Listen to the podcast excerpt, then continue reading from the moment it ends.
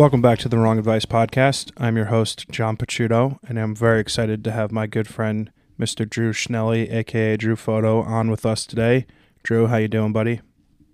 Dude, I'm doing good. Um, thanks for having me, man. Ah, I love podcasts and I love talking to people. So, dude, I'm excited, especially to talk to you, man. I Oh. think it's going to be a blast. I appreciate that. Can you uh, give a quick introduction to the listeners and who Mr. Drue Photo is? Yeah. So, uh, my name's Drue, spelled D R U E. Um, never been able to get a cool little gas station name tag, but uh, I'm a portrait photographer. Uh, well, you know, I'm not a portrait photographer. I'm a photographer. Uh, I, I specialize in portraits and um, dabbled in products, dabbled in streets, dabble in everything photography, but mainly portrait stuff. Um, I, I gained an audience um, back in 2019 for posting, um, you know, behind the scenes photos and the final images with my portrait work. Uh, so that's what I'm most well known for, uh, as well as the uh, the product stuff. So uh, I've been able to work with companies like Adidas and Lexar and just some really cool things that I never thought I would be doing, honestly, when I picked up a camera. So uh, yeah, dude, it, it's, it's wild, all from social media. So yeah, that's a little bit about me, and that's at least the surface, right? Yeah, that's pretty But cool. yeah, thanks, thanks for having me here, man. Oh, I'm very excited for this conversation. So tell me, when did uh, when did you pick up a camera for the first time?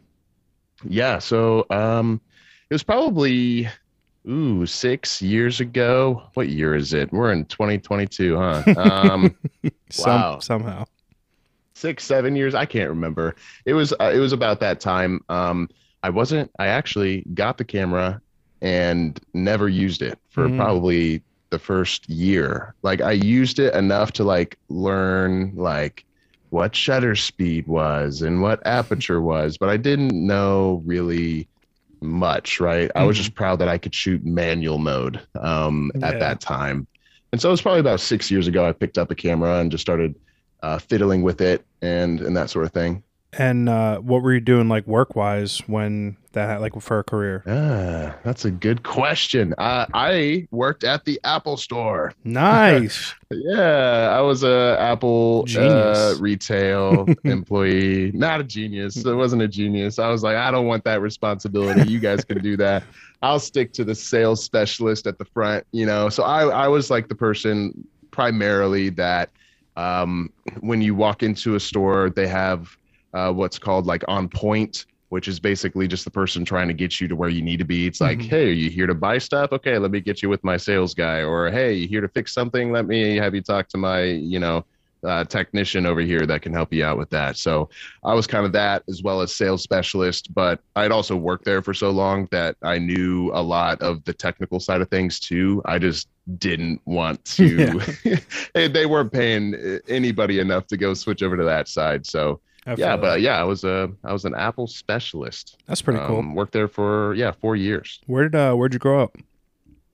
I'm from Kansas City, uh, Kansas City, Kansas. Well, that's what I say. It's a little bit more south from Kansas City, about 30 minutes. But uh, yeah, just you know, very middle to high class suburban area. So honestly, very bland. Mhm. Um, and uh, you know, getting older, recognizing that it's um it's weird. It's it's its own little bubble. It's a really nice area. So it's very nice, very clean good public school systems, very you know family oriented and all that stuff. And um, yeah, did you hear that Discord notification? No, I did not. No big okay, deal. okay, okay. I just didn't want that to cut that, cut that. Yeah. I didn't get it, but it's all good. Okay, cool. Um, so growing up, I uh, was had a very similar upbringing, uh, upper middle class, you know, white suburban high school. Mhm. I think we had like four black kids in my high school, um, so not very diverse. A lot of Italians, a lot of Jewish kids, like you know, mostly upper white middle class. Um, did well in school, went to an okay college, fucked around for four years. Don't know how I graduated on time, and spent like my entire twenties just doing whatever the fuck I wanted without any real direction or idea of what I wanted to be or do with my life. Um, but I have always felt like everything about that time period was the next thing, right? So it was very focused on graduating high school to get into college, Mm. doing okay in college so you can get the first job, get the first job so you can get the second, the third, and the fifth job. Um, but talk to me about that, like sort of uh, time frame in your life where you know you're going through high school in the college area, and then like sort of how your career ended up falling into Yeah. the photography realm. Oh, okay. Um, yeah. Are you ready for this? I am. hey, dude, it's it's uh, yeah. I'll, try and keep it short because this it could be a very easily uh, a long conversation. Um, but yeah, so from like high school into college and to where I am now, there's been a lot that's gone on. So, uh, just a little pre-history. Before high school, I was. Uh, I'm a very athletic person, so I played traveling sports uh, for you know baseball, basketball, soccer. So that was my life going into high school, right? hmm Um, but in high school, I was uh, freshman year. I was four foot 10, 90 pounds. Wow. So super small. Um, didn't go through puberty till senior year. uh, yeah. So I had to take growth hormone for three years in high school. Wow. So a shot in the Legally. butt every single Nice. night. Yes, legally. I know. I'm like, dude, I wish I would have known more, bro. I, I would have been like getting yoked, bro. Like just came out of this transformation just like a ripped fucking, you know what I mean? Yeah. I'm like, because it was like while I was doing it, it was funny because like Roger Clemens, uh, a pitcher for the New York Yankees, Yeah. was getting in trouble for taking HGH, which is what I was taking, and I'm like, wait, what? This is, I'm literally just taking steroids. Is what I'm Yeah. doing, legal steroids, uh, and so yeah, so I did that, and um, basically since I was so small, all the high school teams didn't really. I, I just made all the worst teams, even though like outside of high school, I was playing with all the kids that made varsity. hmm Um, and so it, I just was like done with sports at that time, right? It's just what I had done my entire life. I'm like, I just, I'm sick of this. I can't do it. Uh, people were getting bigger and I was just so tiny, right? Um, to put it into perspective, at 16, they did like a bone scan of of uh, of myself, and I my bone structure was that of a 12 year old when I was 16. So I looked like I was 12 as a junior almost in high school. Wow. So yeah, so wild. So I got into video games during this time, and video games took over my life. Um, I played Call of Duty, a lot Nice. of Call of Duty, um, a lot of crazy stories in there that we just don't have time to get into. But I, uh, over those four years in high school, I built uh, an audience on Call of Duty YouTube back in uh, like 2008, 2009, right? So very early YouTube. So I was technically one of the first kind of like wave of content creators on YouTube that got paid. Wow. Um, yeah, I was partnered with Machinima, which there's a whole backstory on that. but I was partnered with them, and I was getting paid. Uh, it was two dollars, two two dollars and fifty cents per a thousand views. Wow. Right. So no matter where the views came from, whether it be a video that I posted a year ago or you know whatever, anything that happened in that month, that's what I would get paid for, which was fantastic when I went into college. Right. yeah. Um, and so basically, at the end of my Call of Duty career, I had 23,000 subscribers uh, in 2011. Uh, so I know all the all the big people in gaming right now. Um, a good chunk of them were subscribed to me at one point because I was kind of like that first generation kind of Call of Duty sniper kid, Yeah. right? All the montages, all the trick shotting, all of that stuff. I was I was there before all of that. I wow. yeah, I was a part of that community. So I'm I'm also a like a Call of Duty sniping founding father in some people's minds, right? That's Uh, so that's cool. It's cool. It's a cool thing, but it was just really bad for me. Um, you know, online uh, internet gaming uh, community was extremely toxic back then.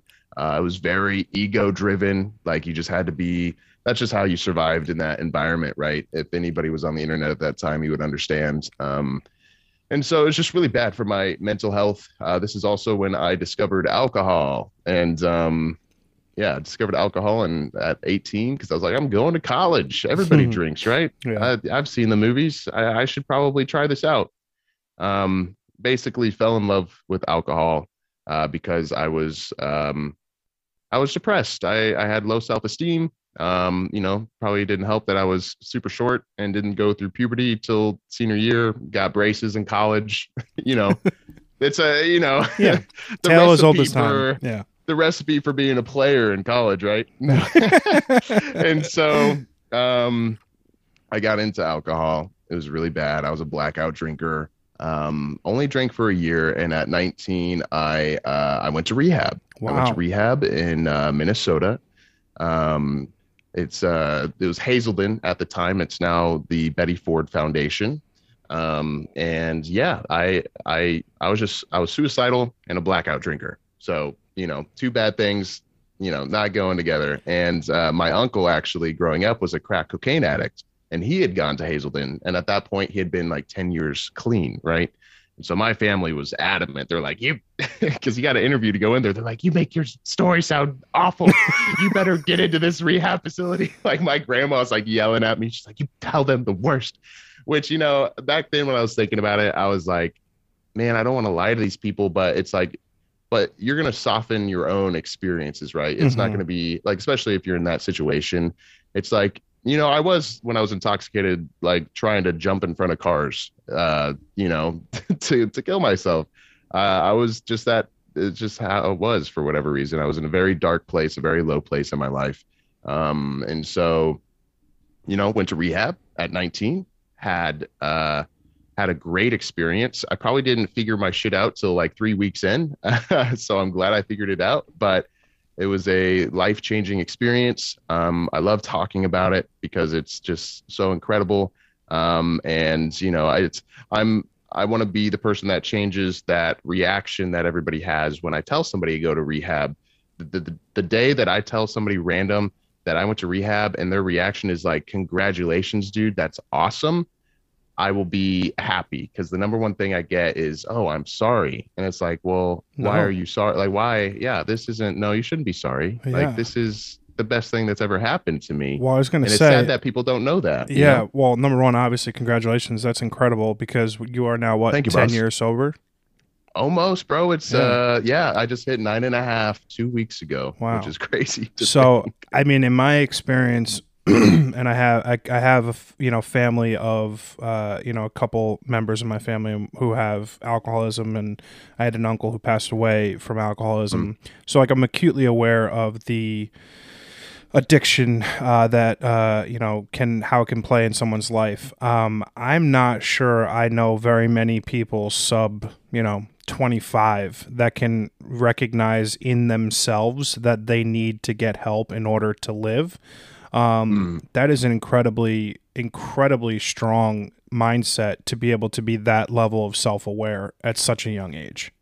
it it took a while and um the like the big experience for me was so so i was like obsessed with uh finding somebody right? I was such a hopeless romantic. I was like i'm gonna find somebody that's gonna fix all my issues right? Like i was just really obsessed with um Rom com, like yeah, that women rom-com and all that yeah. stuff. And i think it's just because i never got to experience that growing up just because i was so short and you know all that. And so i think that definitely plays into it. But um but yeah i had an experience in rehab where i was into this girl that which you're not supposed to fraternize Yeah. in rehab because they're like you're here for you. You're not supposed to be talking to the other sex and all that. And um she started talking to somebody else while we were like still you know it's stupid. I'm like Yeah. dude i was talking to her for like a week or whatever. But you know like i was so into her and then it just like broke me completely again right? And i was like why do i keep doing this to myself? Like why why is this happen and this is like the third week into rehab right? They literally called my mom and were like he's not doing good. Like he's not treating this seriously like all this stuff. And um I almost got kicked out because you're not supposed to do it. They found out about it, right? But at that moment, I was like, I just want to be happy. That's what I put on top of my list of everything. Everything else moved aside. And the only wants I wanted in my life was to be happy. And so I took everything and did everything that I could uh, to be happy. I started taking the meditation seriously. I started doing daily affirmations. I started going to all the extracurricular activities that they had at rehab because they have all these things you don't have to go to them they're not forcing you to do it right? It's really up to you to do that. Um, and so started going to all these things started reading the book started you know really diving in and like really figuring out myself. And um, yeah no as a 19 year old i was probably the youngest person there.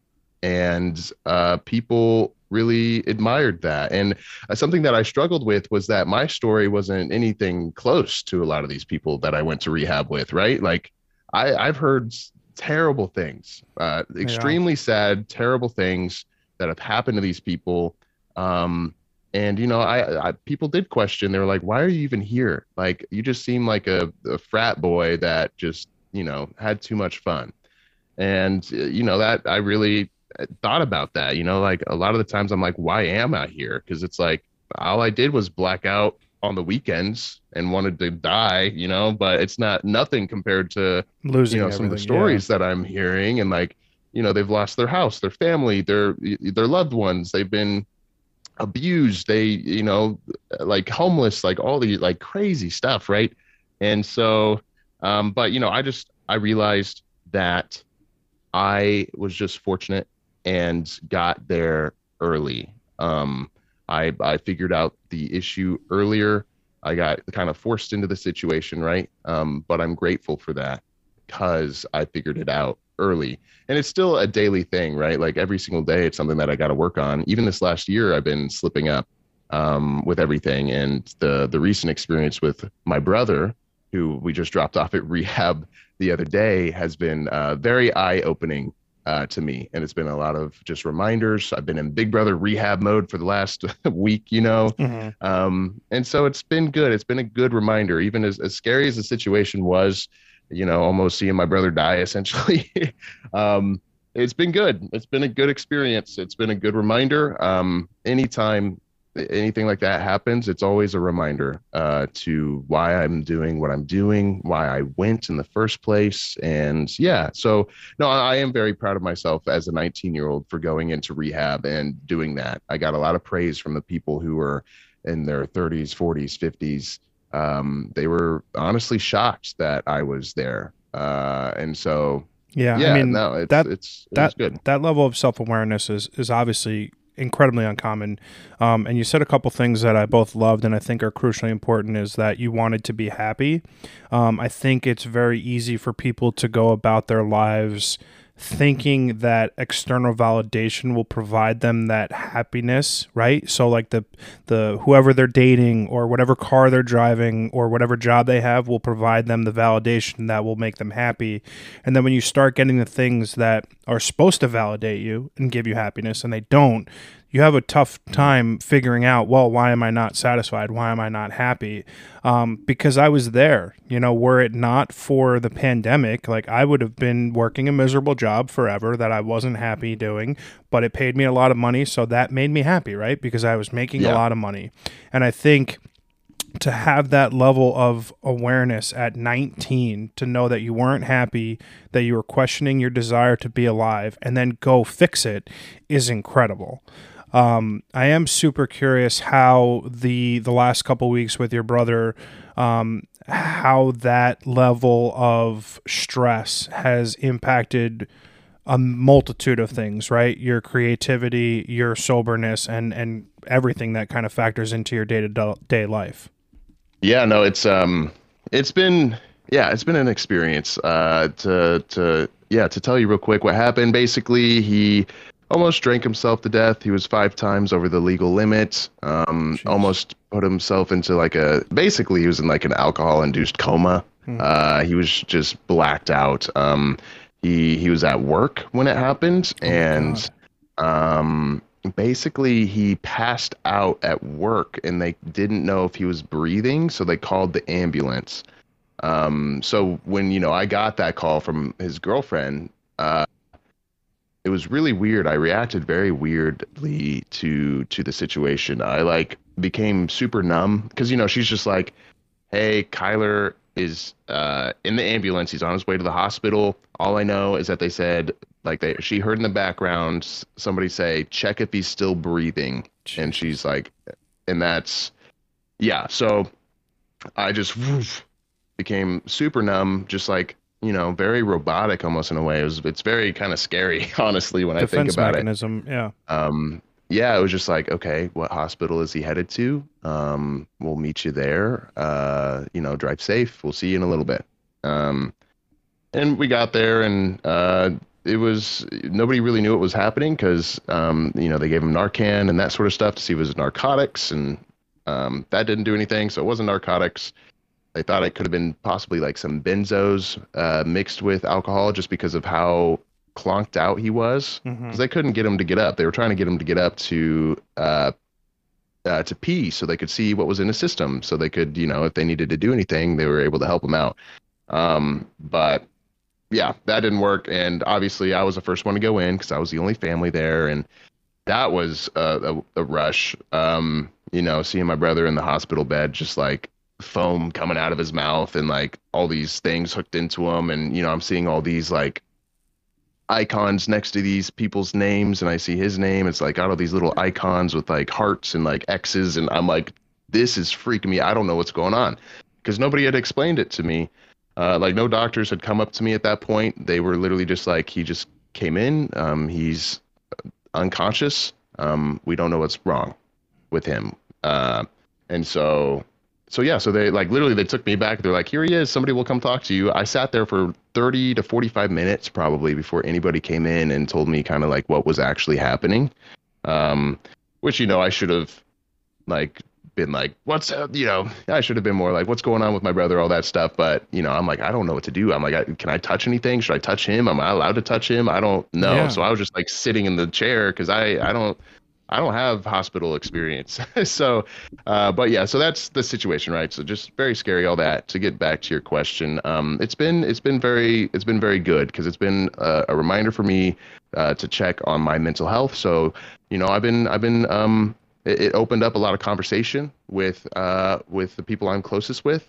Um, it's uh, I've I've been reaching out to a lot of people um, almost every day uh, to just check in on people and just to be fully transparent with people.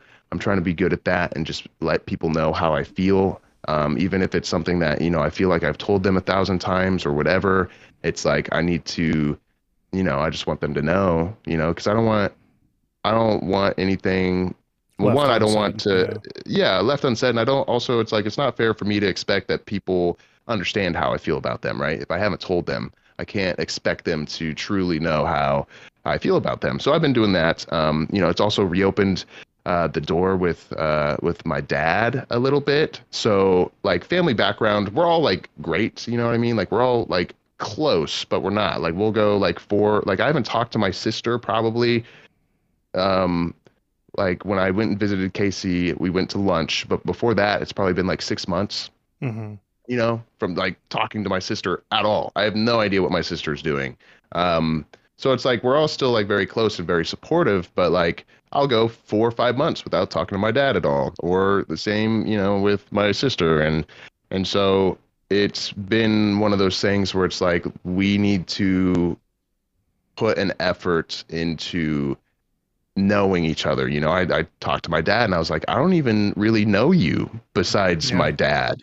Yeah. You know, I have no idea about your childhood or the struggles you went through. I don't know how you felt after your your mom passed away. Like I don't, you know, and I would like to hear those things. I would like to, you know, as an adult now, I would like to understand those things so then maybe it will help me understand things about myself Yeah. you know um, and that's the big thing. It's really like right now it's very like uh, self deep dive right? So I, i'm telling everybody i'm like just all i'm asking you to do is ask a little bit more questions to yourself. You know at night ask yourself why do i get angry at these things? Why do i react in this way? And just you know try and break it down. And like i'm like that's it. True. like just a little a little baby step let me you know let me let you in on a secret. What you've uncovered there is a cheat code to living a happy and healthy life. Um, because the vast majority of human beings will spend the entirety of their lives going about things pr- prior to where you were, right? Oh, cool. I haven't talked to my sister in six months. No big deal. I know she's fine. I see her post on Instagram. She's good. But the truth of the matter is, fucking shitty things happen all the time in life and it's very Yeah. possible that you could lose someone very important to you without having them know how you feel about them or like you said to your father's point knowing who they are um, and i think that level of awareness and i keep using that word but it's super Mhm. important to be understanding of what you want out of your relationships um, Yep. And people don't necessarily spend that time doing that anymore it's they're much more focused on their day-to-day lives um, Yeah. i was lucky enough to have my father on my podcast it's probably my favorite episode ever because my dad is a very old school italian doesn't tell me he loves me like just you know goomba like whatever right he is Yeah. cliche Italian. Uh, and it was one of those things where my podcast has now been something that he's constantly asking me questions about. Who are your guests? Who's coming on? Can't Oh, wait to that's cool. listen. And he's 75 years old. He barely knows how to turn on his fucking computer, but it's become like this bonding point for us.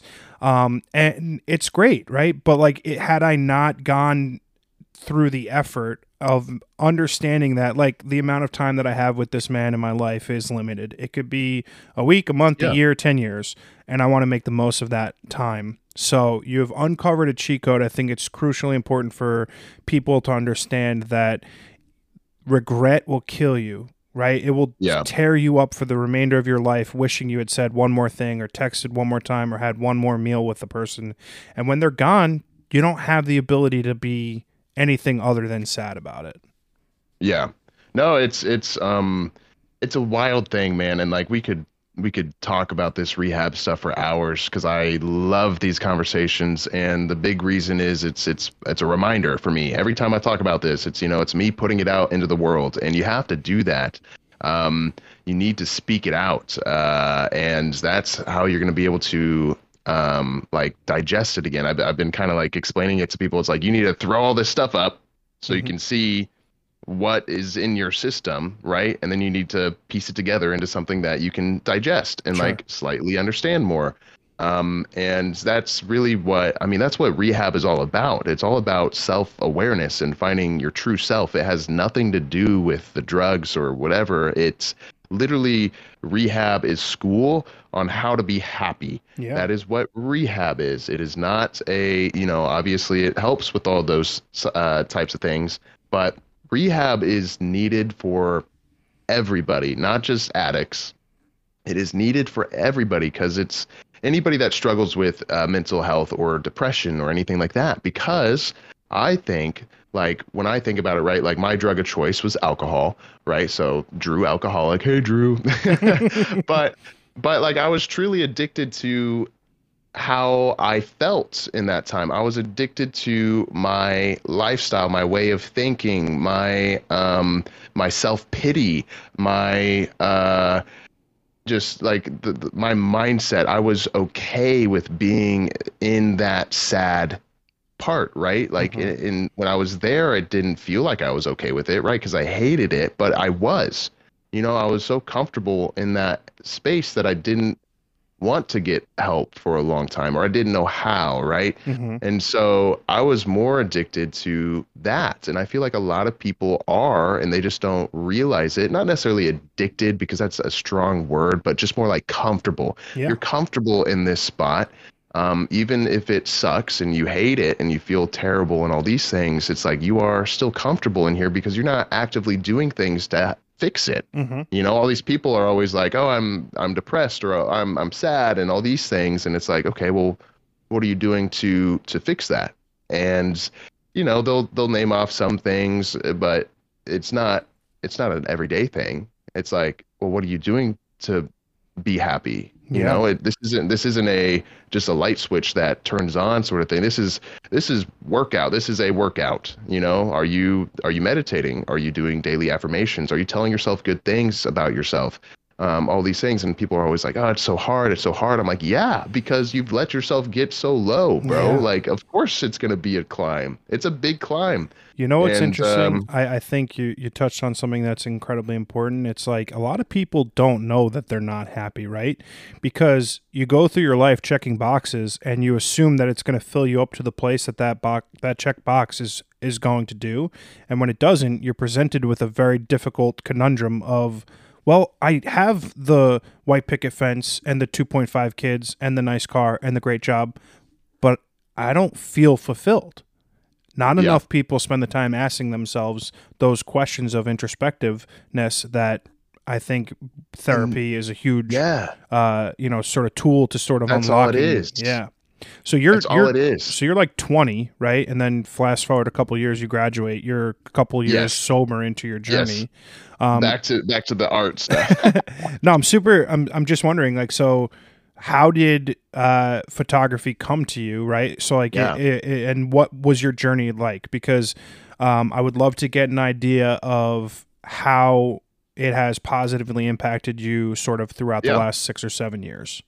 Yeah. Um, so basically, um, so I, you know, got out of rehab, right? And before that, it was all Call of Duty, right? All Xbox Call of Duty. Uh, before I came home, because I stayed in rehab for about five months. Wow. Um, so yeah, typically it's like a 30 day thing, but I was like, you know, I, I, I after the 30 days, I was like, I want to make sure, you know, I just want to make sure I'm good. So stayed another month, and then I was like, after that, I was like, you know, I just really want to make sure I'm good. Stayed an extra two months, and then I was after that, I was like, I just for sure a thousand percent just. I know that I'm good, but I just want to make sure. Like, I just don't want to go home and mess up.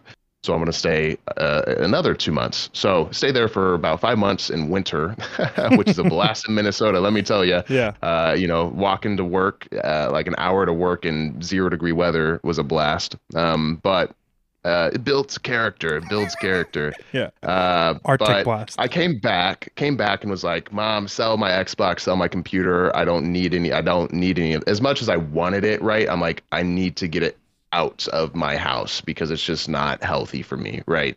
So got rid of all that, and then I was in a, a period where I had like no hobbies. Um, I wasn't doing anything uh, except for working just typical jobs, right? I, I worked grocery, which don't work grocery. It's awful. Hated grocery. Anybody that says that they enjoyed working at a grocery store is crazy. I don't I don't care what they say. it was a terrible experience for me.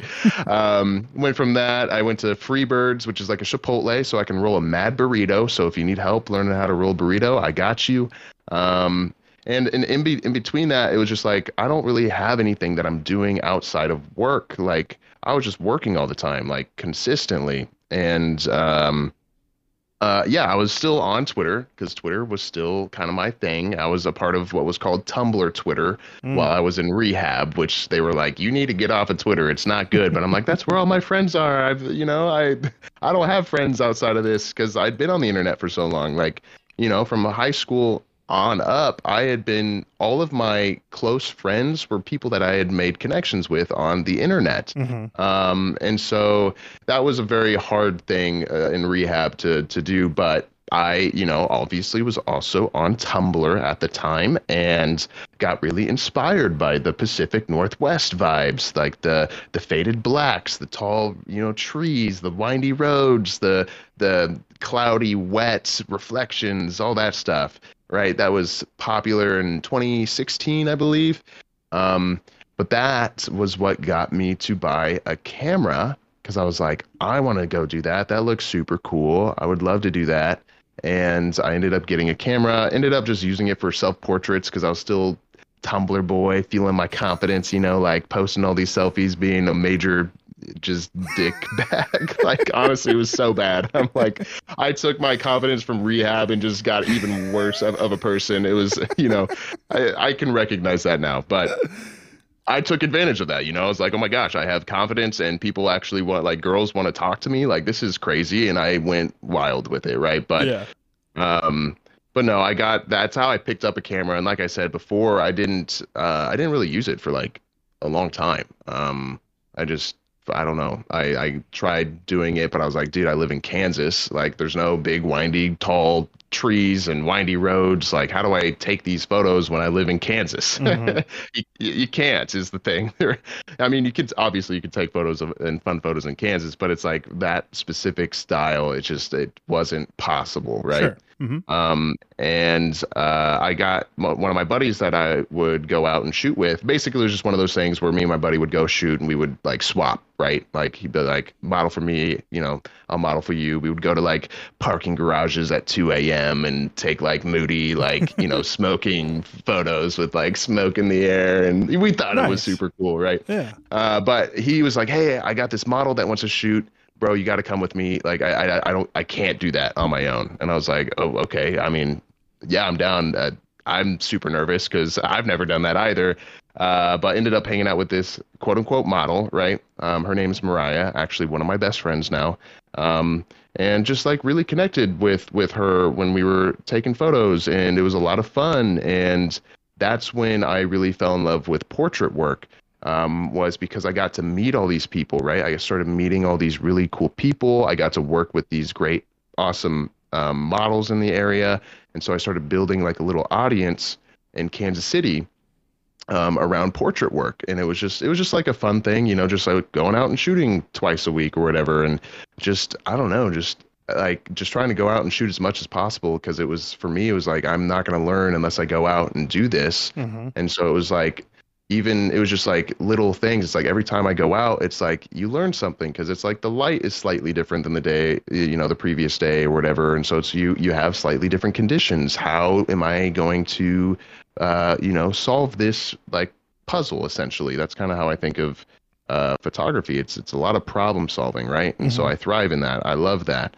Um, but yeah, it, I just started making a lot of connections through it, right? And, and so I made a really solid friend group in Kansas City with photographers and models, and it's honestly the best group I've ever had. I've never had that anywhere else, and I was very um, spoiled I didn't realize how great that group was until it had fell apart, right? Mm-hmm. Um, and I had and I had moved, uh, and so I, I missed that a ton. Um, but that's what really helped me get started with my photography thing was um, yeah portrait stuff. That's why I fell in love with portraits. It was being able to connect with people and create really cool, fun photos, and um, and yeah, and then you know, there's even more to that story, uh, but I'll let you. When did you? I don't want to talk too much. When did you start seeing like growth on social media? Um, you know, how much time had you put in, and what was that yeah. feeling like when you started amassing like a substantial following, and then that grew even more, and like what was that sort of like for you?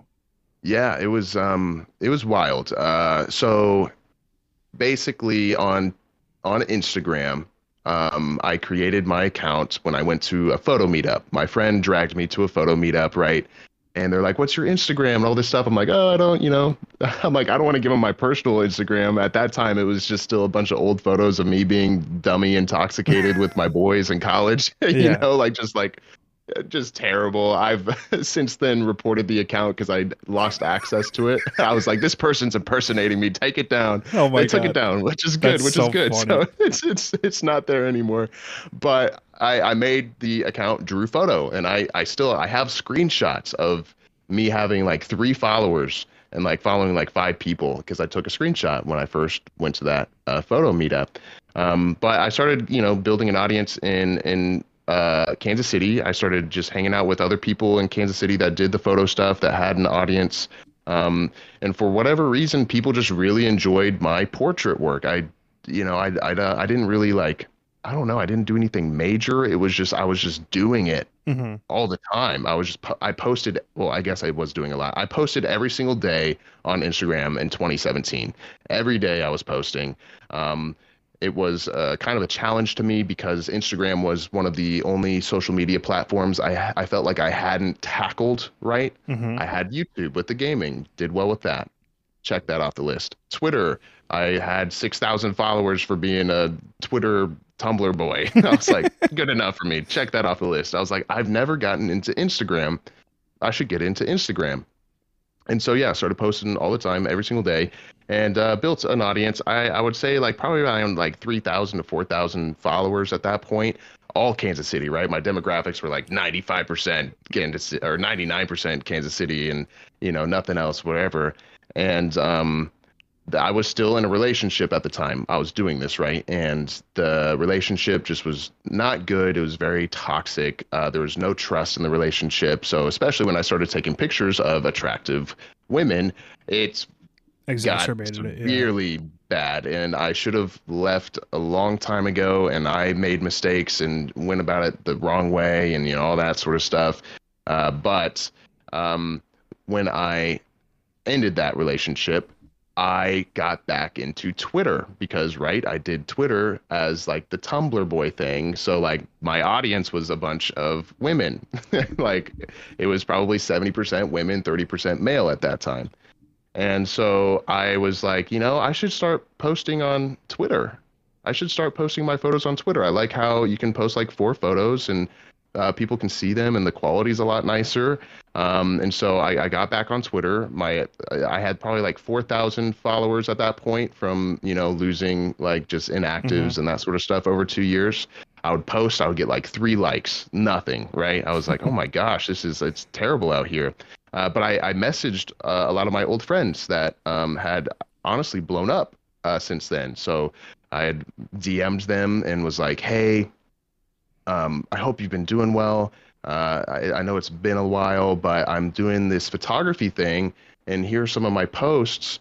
I would love if you could, you know, maybe you know retweet it for me or just take a look or whatever, and you know, would love to reconnect, right? And a, a lot of them retweeted it for me at that time. Obviously, it's a lot different now because it's like you know, back then it, it, wasn't like weird to be like, hey, can you please retweet my stuff? Yeah. You know? Um, so I got that, and that gave me um, not a ton of followers, but it gave me like a somewhat active following, right? So now instead of getting three likes a post, I was getting 30 likes a post, mm-hmm. 40 likes a post, right? And so I just got really into Twitter. I I helped form like a little Twitter photo community there on Twitter because there really wasn't one at the time besides just people like you you see the hashtag of photo photography on Twitter. It's like you know, like bird photos or whatever. Yeah, and it's yeah. just people, you know, doing like hashtag landscape photography and then it's a photo of a mountain or whatever.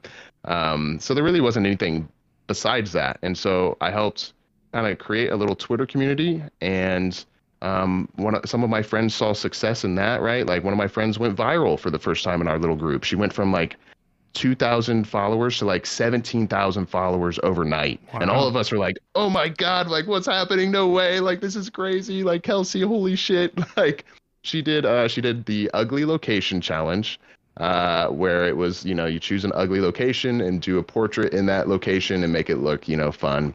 And then she also did the, it was a Hobby Lobby challenge where you would go into Hobby Lobby and try and take a portrait in like, you know, like the fake flowers or whatever, right? yeah.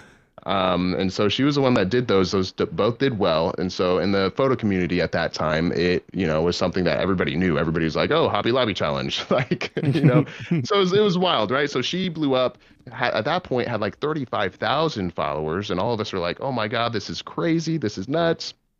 And then um, I started seeing success with my behind the scenes stuff. I had one photo that got like 70,000 likes, right? So I wow. went from 3,000 followers so I think like almost 10k because I have a video of me hitting 10k on Twitter. Nice. Um, I was in a taco shop with my friends in Texas that were all photographers, right? I, I literally have the video. Like my friend started recording an Instagram video like right when it went from 9,999 to 10,000. Super cool. I, I, I love looking back on that because it's just good memories with good, you know, photo friends. And, um, but that was kind of like the first time that it was like, wow, like 10,000 followers. This is crazy. You know, I didn't have that on Instagram or anything like that. I was like, dude, Twitter is great. I love this. Like, I love this this system. It's so much better than Instagram because this was when Instagram was like it was like the first hit of people being like, why can't I see anybody on my feed? Like, where is like the algorithm really started to kick in at that point, right? Mm-hmm. Um, and so yeah, just really dove into Twitter and got around that ten thousand and then kept doing like the behind the scenes stuff because I was like, oh, it really worked that last time. Let's do another one. And then like a month later, did one, boom, a hundred thousand likes. I was like, this is wild. People love this, and so I kept doing it. And it was like, you know, next one it was like 30k, next post 60k, next post 150k, next post 200k, next post 350k. Like, wow, super super viral. Like uh, and and I got to do you know I got to take photos with like Brother Nature, which nobody really knows who Brother Nature is anymore because he uh, made some mistakes back in 2019. But um, that'll happen. He was like he was like the biggest guy on Twitter at that time, right? He he was the guy that fed like the deer on the side of the roads, if you remember. Oh my god, him. I do remember that video. Yeah, yeah, yeah, yeah. So that was him, and he was huge at the time, and so we connected. That post he he posted it. It got 350,000 likes. I posted it. It got 250,000 likes. It was just in in 2019 I had a quarter billion impressions on Twitter wow. alone.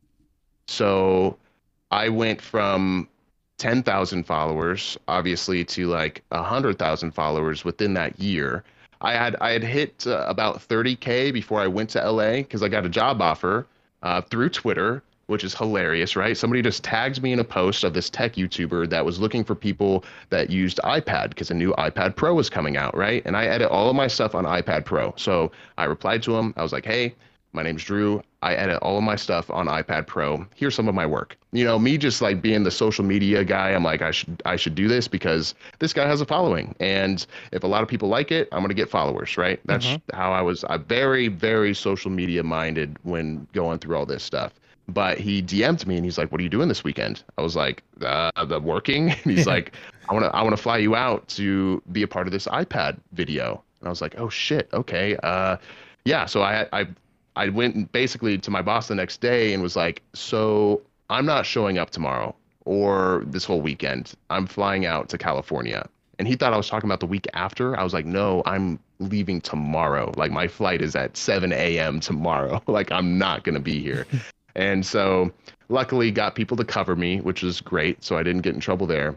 Um, but went out there and um, they offered me a job for being there for a day. And so three months later, left Apple, drove to California with my brother. You know, I was like, "Hey, you want to move to California?" He was like, "Fuck it." so yeah, so we moved to California, and it was a fun experience. Um, and you know, I, I worked with them for about six months. It just wasn't it didn't work out and that's fine but we're still on good terms and everything like that but gained a lot of experience with that and um, but yeah after that i was at like 40000 and then once i got let go it was like all i had was free time to do creative stuff and so i started doing stuff for like uh, little mock ads for companies I was like, I really want to do an Oreo shoot. So I did an Oreo little mock up thing and it got Oreo's attention, right? They replied and they quote tweeted it. And I was like, this is genius. Like, yeah. I should just be doing this so I can get connected with these people. So I did the same thing with Adidas. I got connected with Adidas. That's how, that's how I was able to shoot a campaign with them was because I did a terrible little lightning photo shoot of the shoes that my dad bought me in in my in my uh, apartment, you know and so I did that. I did one for Coke. I did, uh, you know, all these different ones. And like back then, I knew I had the traction on Twitter to at least get their attention. And so I was getting all these replies, and people were freaking out. You know, you know how people freak out when the companies are, you know, yeah. like you know, they reply and they're like, "Oh my god, holy shit!" Like Coca Cola replied, "Like let's go, let's go." yeah. Know? Meanwhile, Coca Cola is run by Steve, the 24 year old. Like, right? Yeah. yeah. Social so, media you know, intern. Yeah, it was fun, you know, and um, that's sick. I, uh, yeah, so it was just wild, dude. It really was. It was insane. Um, that like I, I just had stuff that went super viral on Twitter, and then that went like so viral that then people were screenshotting it and throwing it onto Instagram.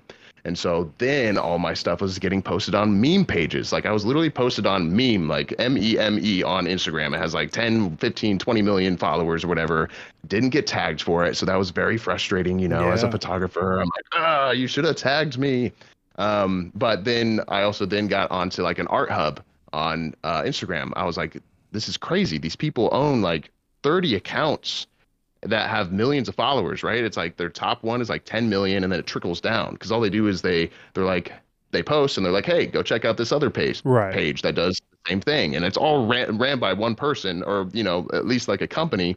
And so I got on that. And so that's when I saw my Instagram following go from 30,000 followers to 100,000 followers in 2 days. Wow. I was like, is nuts. I'm like, what is happening? I was also a little sad because I passed myself on Twitter.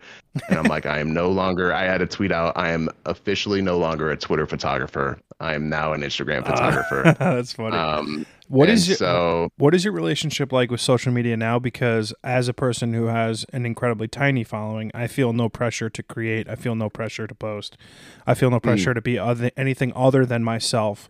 But That's you know good. that that cheesy Spider-Man line sort of works from a from a social media perspective because with great following comes great responsibility to be incredibly active, to be posting a lot, yep. sharing a lot. What is that? What is your current relationship like with social media? Yeah, so uh, I'll be honest. Um, the pandemic was very rough for me because like like I said, I, I'm not afraid to share. I was very extremely social media minded when it came to my photography. Right, Mm-hmm. it was very little. I mean, it was still about the photography, obviously, and learning and sharing that sort of stuff. But it was it was more of what is going to go viral, what is going to get views. How can I do that, and what is the best way to you know go about that, right? So I really leaned into that stuff, right? So social media took over my life. Um, and I and I'm just very fortunate that I had that experience previously with the video game stuff, as far as like the following and all that stuff. So I my ego my ego wasn't as shot through the roof as it was when I was you know a 16 year old gamer getting a following, you Right. know, where I felt like a freaking god at certain points, you know, like that's just how you had to survive back then. So it was it it was crazy because during the pandemic, um, it yeah it it dude it was just hard because obviously a lot of things happened during the pandemic right a lot of political things happened during the pandemic um stuff that i personally just don't really enjoy talking about i've never really had a strong care for a lot of those things which Mhm. you know later in life i probably will but it's like i just didn't really like I cared, but like I didn't at the same time. Mhm. You know, I'm like, this is just a lot. And and with the following, I got like people were put expectations on me to to voice an yeah. opinion and to be this person that's like you know, because I was like the head of Twitter. I was like the head of photo Twitter at that point. You know, like I was top dog. There was nobody really else besides the, you know, Brandon Woelfel, but you know, he's just had success on other platforms. So like he was still had a following, but he wasn't considered like, you know, the photo Twitter person. I was I was the photo Twitter person. Everybody, uh, you know, I was a Twitter photographer, and all my Instagram friends made fun of me for it. But um, but it was just wild. People expected so much from me. Um, and also it was just I, I hit a huge creative wall, right? And so I had to really think about a lot of things this last couple of years of like why am I even doing photography? You know, like this social media stuff, it like it took over my life. Um, obviously being like inactive for like a year and a half, you see that following deplete. So I've had to go through that recently. It's like as much as it's like I don't want this to bother me, it still bothers me. It bothers me to this day. You know, it's like I can sometimes barely hit a thousand likes on a post when I was spoiled with ten thousand to fifteen thousand likes every post Mhm. that I did. And, you know, it it just got bad because I wasn't doing new content. So I was trying to stay active, but I was just reposting the same stuff and people were like, dude, like we've seen all these things and like we get it. Like I'm like, I'm sorry, like this is all I have. Like Yeah. I, I haven't posted anything new and I apologize. This is just what did well for me. And and so it was just bad, right? um but it, it was hard uh being in that position because i mean i had to, i had people unfollow me and um send me big long messages about how i didn't deserve my following because i wasn't Wow. speaking on certain situations um they were like if i had that following i'd be using it for the better good and all this stuff and like you know i was like all right then go get your own following you Yeah, know? right. like i you know mine. i'm sorry like that's just like I had a lot of stuff going on like personally with my life and it was like dude I just don't want that in my mentions like I fully support what you're talking about and I've been liking stuff about all that stuff and I've been retweeting stuff about it but like I don't think that I need to say anything about it like it's Mhm. at this point for me it's like well duh like if anybody that thinks that way is stupid in my opinion and and I just don't want that in in my mentions right I'm not I don't I'm Yeah, not trying to off. create this No, this just fuck thing off. where I have to Yeah. look at this, right? And so, you know, I had to, I, I was like, how do I go about this being really nice? Because like when people attack me, I get very defensive and I can get very mean because of my Xbox background. I'm like, dude, I know, I know what to say. I, I can, dude, I, I, it's really bad. I can tear people apart and say some really mean stuff. And so I was like, how do I go about this in a nice way? But I, you know, bluntly put it to him. I was like, dude, I think you're on social media too much. Like if if this is if you think that me posting something about this situation is going to change anything, you are insane. Sorely mistaken. Um, yeah. yeah, it's just it, that's You not know how it I works, find- and I urge you to try and get off of it a little bit. You know what? I, So uh, that- someone it was hard for me. Yeah, someone tweeted something today that I found uh, that I uh, like res- really, really uh, aligned myself with, and it was like, just because you follow me on social media doesn't mean that you have access to me, right? Like that this is social media. This is not real life. We're not friends. You follow me. You interact with my stuff. You may DM me and tell me I'm great, but we are not friends. We are not acquaintances. We are mm-hmm. not real life people in the same sphere. And I think people, when they get behind that screen, they forget that a lot of times. And it can have negative consequences for you for them and it just ultimately leads it's a toxic place is what it ultimately Yeah. boils down to No, it's a toxic. It's place. extremely, it's extremely toxic, and even now, it's extremely toxic, and it's upsetting, honestly, the the state that it's in right now. Um, and uh, yeah, no, it was just it was just really hard because I lost uh, motivation to do anything photography related. I wasn't happy with anything I was doing because it like you know in my mind I'm like this isn't gonna go viral. Like this just isn't good enough to you know hit that level of what I wanted, right? And um, so I really struggled with that. On top of people like expecting me to do things and all this stuff, I was like, I am sick of this. Like I, I just I don't want to be on this application anymore. Um, I muted pretty much half of my timeline, um, blocked so many people. Uh, and yeah, it was just it was hard during that time with with the followers. Um, and even now, dude, it's it's still weird, especially in the in this NFT space. And it's like I can't really talk to people about this because it's it's they're at the you know it's, beginning and it's like oh it- well it's just like oh poor me i have so many followers it's so hard you know it's like i don't want to be that person you know Yeah. because like I, it sounds like that and i get that but like especially in this nft space it's i think it's it's hard for me with a following to get into it because people see me as somebody like oh he's already established. Oh he already has this. Like he doesn't need anything. Mhm. like he doesn't does he even need this? Like he already has all these you know he's got 120k on uh, twitter 150k on instagram 500k on tiktok. Like this guy's good. He doesn't need our help or whatever. And it's like i'm over here like bitch i am broke. Please somebody please somebody help me. Yeah. So it's it's been weird. There's pros and cons to having a following. Um I think it's been really cool because I'm able to connect with people a lot easier, um, and that's just because I have a fun number besides beside my name. Um, and I think it's silly that you know that's how it works, but that's how it works. And so it's opened up a lot of doors. Uh, it opened up the door back into the gaming world for me. I'm I you know I'm a part of a gaming team as a photographer. sweet Uh, yeah, that's how I got to meet my girlfriend. I got uh, flown out to take photos at the Fortnite World Cup.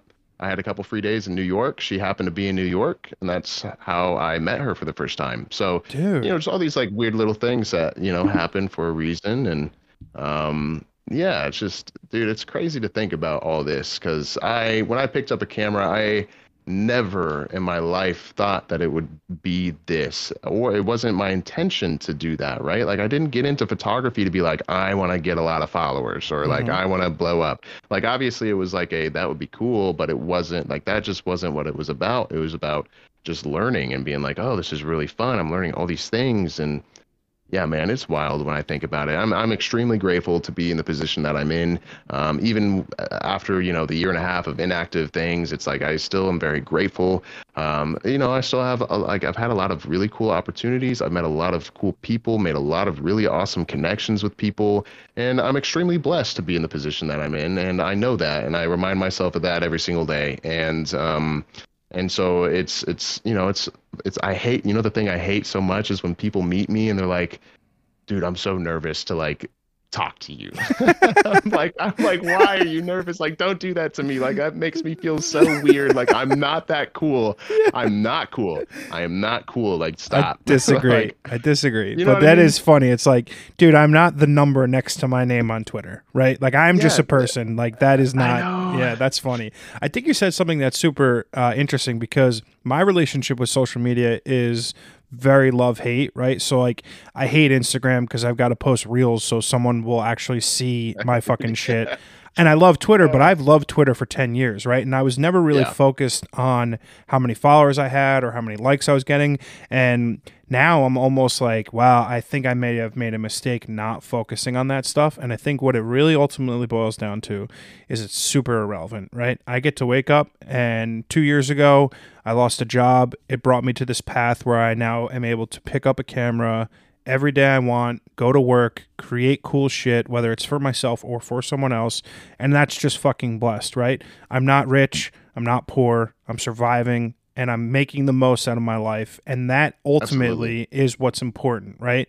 It's not yeah. it's not the number of people who follow you, the number of people who like your stuff. While all those things make you feel good for 45 seconds, at the end of the day, if you're able to create a life for yourself where you're happy, where you're fulfilled, where you're able to do the thing you love, that's ultimately the only thing you can ask out of life, in my opinion. Yeah.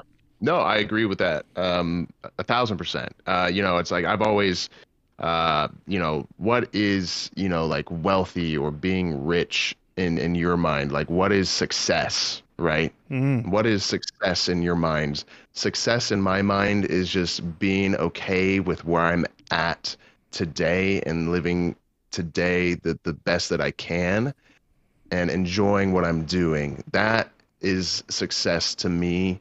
Um, it is just being okay, you know, yeah. just being okay. Like, but for a while, okay, you probably in, didn't. In the thing, for a while, you didn't put any focus on being okay, right? And no. the growth, of, no, but like to pay you a compliment, the growth of yourself as an individual human being to understand that being okay in and of itself is success is huge because a lot of people measure success is how much money's in the bank, what car am I driving, what watch is on my wrist, and a number of things that don't ultimately fulfill human beings, right? Yeah. And yeah. to be able to cognitively look at yourself and say, I just am happy and I feel fulfilled being okay is fucking amazing.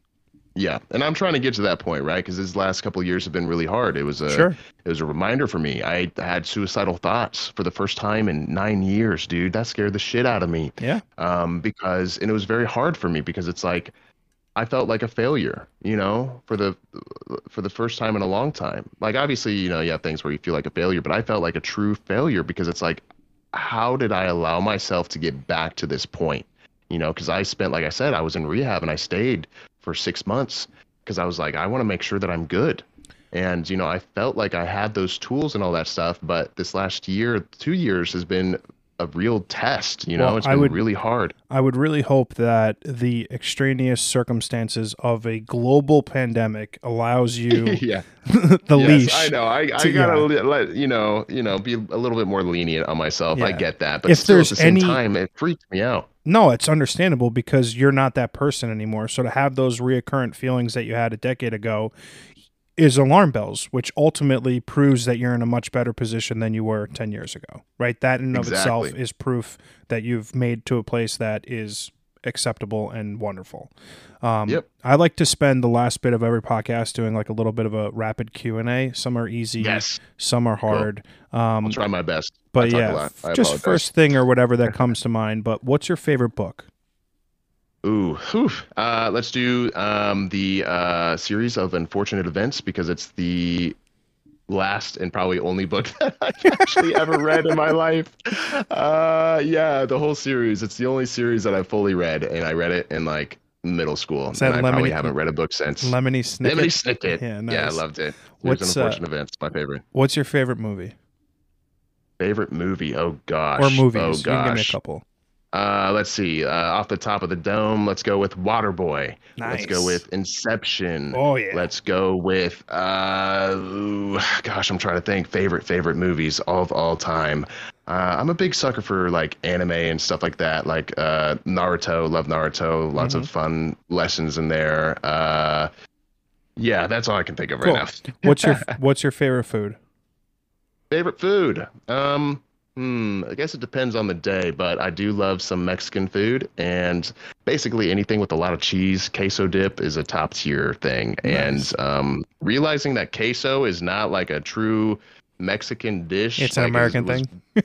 yeah, I was like, yeah, it's like what?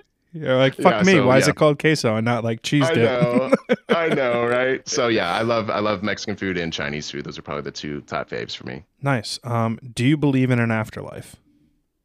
Um, ooh, that's a good question. Uh, kind of right because of my experience with rehab. Uh, I really clinged on to the uh, the belief of a higher power, right? Uh, so I, I do believe that there's something greater than myself out there. I do believe it's putting me on the right path.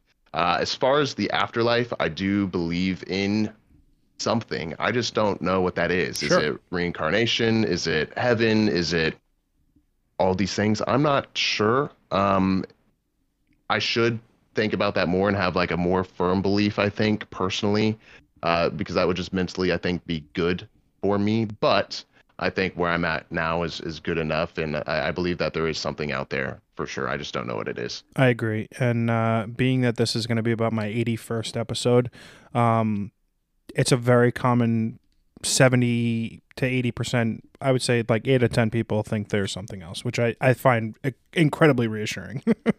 yeah, yeah. What uh what inspires you? Um, everything. Um, people. Uh, I I get inspired by literally anything I can, right? Because uh, I, I relate it to my rehab experiences with like trying to find little things that happen throughout my day. It's like as cheesy as it is, dude, you can find inspiration in everything. Like if you go to the mall, like look at like I go into Sephora and look at the beauty makeup photos. I'm like looking at the eyeballs of these models and I'm like, how did they set up this lighting? Oh, it looks like they used a bounce and like a big softbox over here on the left side. And it's like, oh, you can see that. And it's like, I find inspiration with everything, even like like bottles, like Coca-Cola bottles or like any sort of product, because it's like there is a team behind it that chose specific colors to present this product. Why did they choose these colors? What hmm. do these colors mean? Like I really try to really try and find inspiration in everything. Um, as far as just like in life in general, though, it's it's just people man people inspire me uh, the connections that i have those people inspire me and to uh, the, the people that i've lost through uh, addiction also inspire me um, to keep going to keep doing what i'm doing to be a uh, uh, you know a model for them and it's it's not fair to them you know i, I feel like i owe it to them to keep doing what i'm doing because um, because yeah, you know that's a that's a little deeper thing, but yeah, that those was, people uh, inspire me too. That's very beautiful. I like that. Um, what gives you confidence? Ooh, the confidence has been a tough thing for me, even now. Um, it's, it's I'm dummy confident in the things that I know I'm good at, mm-hmm. but outside of that, I struggle with confidence um, quite a bit. Uh, but as far as what keeps me confident, man, it's it's a hard it's really hard for me um, i need to be better about you know constantly giving myself affirmations and that sort of stuff uh, but as far as confidence and, and that realm, it's like really it's on you to get get yourself confidence. It's you got to check yourself. You got to tell yourself good things because the more you hear something, the more you're going to believe it, regardless. So like when you keep telling yourself these negative things, like of course you're going to think negatively about yourself because you're the one talking to yourself all the time. So you're going to believe it. Mm-hmm. So start telling yourself happy things. I need to start doing that too and speak it out in a mirror to yourself that's how you build confidence with your, within yourself in anything that you want to do. Talk to yourself, reassure yourself, consistently do it, fake it till you make it. It works. I love that. Um, what's the best piece of advice someone has ever given you? Mm, ooh, ooh, ooh, ooh. um, I've got a lot of those, right? Because of the the rehab thing. Um, I think what I just shared is a, a great piece uh, for me. Um, another piece is you can't change anything about anybody. You can only change yourself. Uh, mm-hmm. you can be an inspiration for people to better themselves, but you can't physically change anything that somebody is going to do. Ultimately, is up for them to decide, and they have to be the ones to figure that out, right? You can't be the ones to give them the answer. Uh, and truly understanding that, because people understand that, right? They do, but no, not a lot of people fully accept that, right? Like they don't. I don't think they truly, really think about it, and so there's just a lot of things that it's like it's out of your control don't let it bother you you know? As as terrible like the situation with my brother for example it's like you know if if he decides to go drink and and kill himself that's you know that's his decision. Mm-hmm. i i have voiced how i feel about the situation. I've done everything that i can but i can't do anything about the situation. As bad as that sounds and as much as i don't want that to happen it is a possibility and it is out of my control. And so just being aware of that sort of thing and um, that's probably the best advice and i you know i'll think about 20 other answers as well when we keep going but yeah. Uh, i think that's a, a, crucial important thing that you touched upon there is uh, letting go and uh, allowing people to control their own outcomes right? Like be confident and be comfortable in what your level of input is into someone else's life and understand that at the end of the day the rest is up to them Um, Yep. I think that's super important. Uh, last question: Give me a recommendation for something that you've recently consumed. It could be a TV show, a movie, a podcast, a book, anything, Uh. just a video game, whatever you want. Just give me something that you've recently consumed that you think uh, everyone should check out. Hmm. Okay, so this will be a little bit of a weird one. Um, I'm going to share you something that I've been doing personally that I learned in rehab. So it's not necessarily a book or anything that you can pick up. Uh, that's been helping me out quite a bit. I will give you like a, a, a, show that I've been watching that's been fun, but I'm also going to give you this one. So I do this thing uh, at, I've been trying to do this thing daily. It's called uh, 10 at 10. And what it was is that we would go over the 10th step of AA at 10 o'clock. So that's just why we called it 10 at 10. Uh, what the 10th step is, is it's just a self assessment of your day, right? It's just really checking yourself. And so every day, uh, at 10 o'clock, I would go through my fears for the day, my resentment for the day, my ego, my dishonesty, my amends, and gratitude. And doing that helps so much just every day because you don't realize how much shit you have piled up in in your life, right? It's Mhm. funny they told me in rehab it's like you are all sitting on a giant pile of shit and you guys don't even realize it because you're so used to the smell, right? Hmm, Yeah. and it's like that's how that's how it gets right and it's like if you're not actively trying to clean that up or at least acknowledge it you're not going to know that it's there and so doing that that self-assessment one gets you to do that right? It's you, you're cleaning out the the stuff in your life. You're finding all these things and and really speaking it out whether it be you know a fear that happened you know five five years ago or like you resent something from somebody that happened 10 years ago you know? It's like if it bothered you today lay it out put it out. And that is something that i wish more people did just some sort of self-assessment asking yourself questions and digging deeper. Uh, but on the fun side of things uh, moon knight. I don't know Oh, if you've yeah. been watching moon knight on disney plus but oh my gosh it's so good. And uh, it's yeah the recent episodes have been very inception-y feely and i'm like oh my god i love this. It's got like a deep story. It's like heart tuggy and i'm like ah this is great. It's all like fun animation fun like weird twist like deep kind of like wow hard struggle and then like inception like mind mess all yeah i'm like this is great i can't wait i think actually an episode came out today so i'm gonna have to Tomorrow. watch that Wednesday. tomorrow okay Yeah. tomorrow can't wait for it i'm so excited I watch it too. It's great. Um, I'm going to recommend The Dropout on Hulu with Amanda Seyfried playing Elizabeth Holmes, Yes. the Theranos psychopath. Holy shit. Amanda Seyfried is incredible in this role. The scale of the fraud that Elizabeth Holmes committed as the head of this company is remarkable. I had watched a documentary on it like a year or two ago and I was Yeah. floored by it then. And then watching it get acted out by professionals was just wild. It- she was so good. She better win an which award. one is this The Dropout. The dropout what is it it's a It's it's, a Hulu. film It's- based off a it's a documentary it's or a real story show series about the Elizabeth Holmes who created the company? Theranos with the blood testing in the little capsules that never really existed. It was fucking it's it's wild. interesting Watch it. dude it's i crazy. love that stuff It's crazy. i love that stuff I she recently was found guilty on X number of accounts out of X number of things, and she doesn't Oof. get sentenced till September.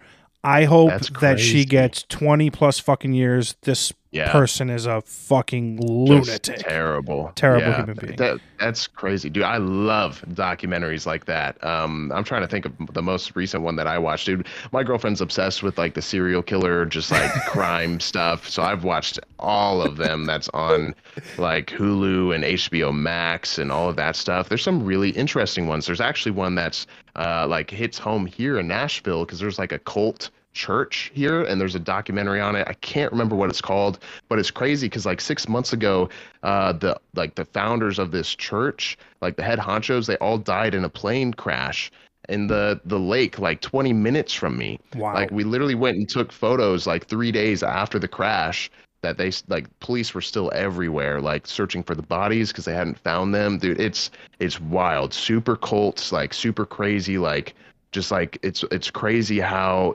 easily you know people can manipulate people when they're Mhm. in these um searching you know area, like these yeah when they're in that period of time where they they feel lost.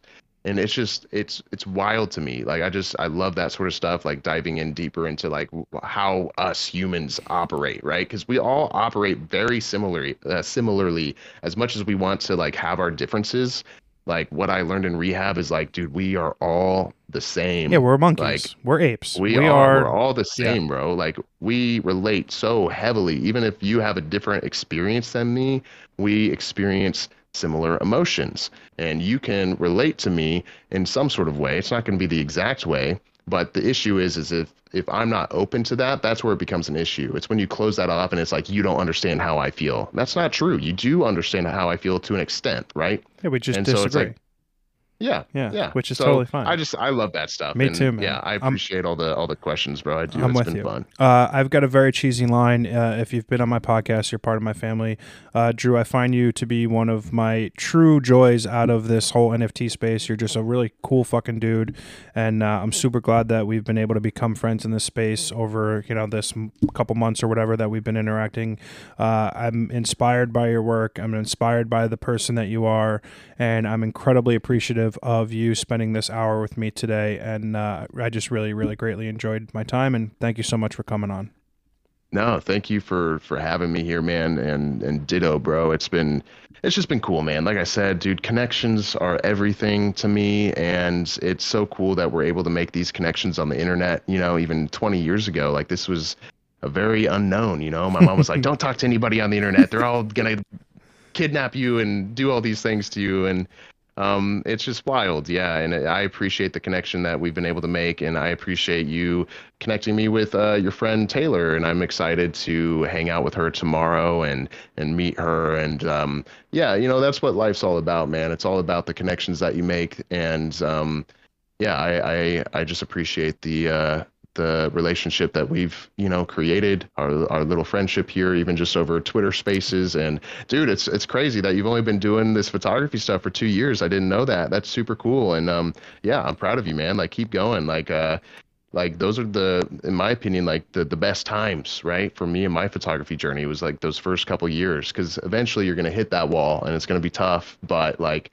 bro enjoy it man you're in that like create, create. you're in that dude. Yeah dude. And I, I'm, I'm i'm proud of you for doing that. And i'm happy that you're in a spot where you know you feel happy doing what you're doing. And i think ultimately uh, for me that's all i can ask for right is being happy doing what i'm doing. Um, i don't need to be a millionaire. I don't need to have all these nice things. As long as i'm as long as i have a roof over my head and i have transportation and i'm enjoying what i'm doing man i'm i'm good. And that's all i need. And um yeah, it's just cool. I, I appreciate your insight on everything, and yeah, I, I just love it. I love this, and uh, thank you for having me on the podcast. And um, yeah, sorry for talking so much. Ah, don't be I, sorry, I man. Love, I love talking. A, you know? a fucking man. I love you. Thank you so much for coming on. Take it easy.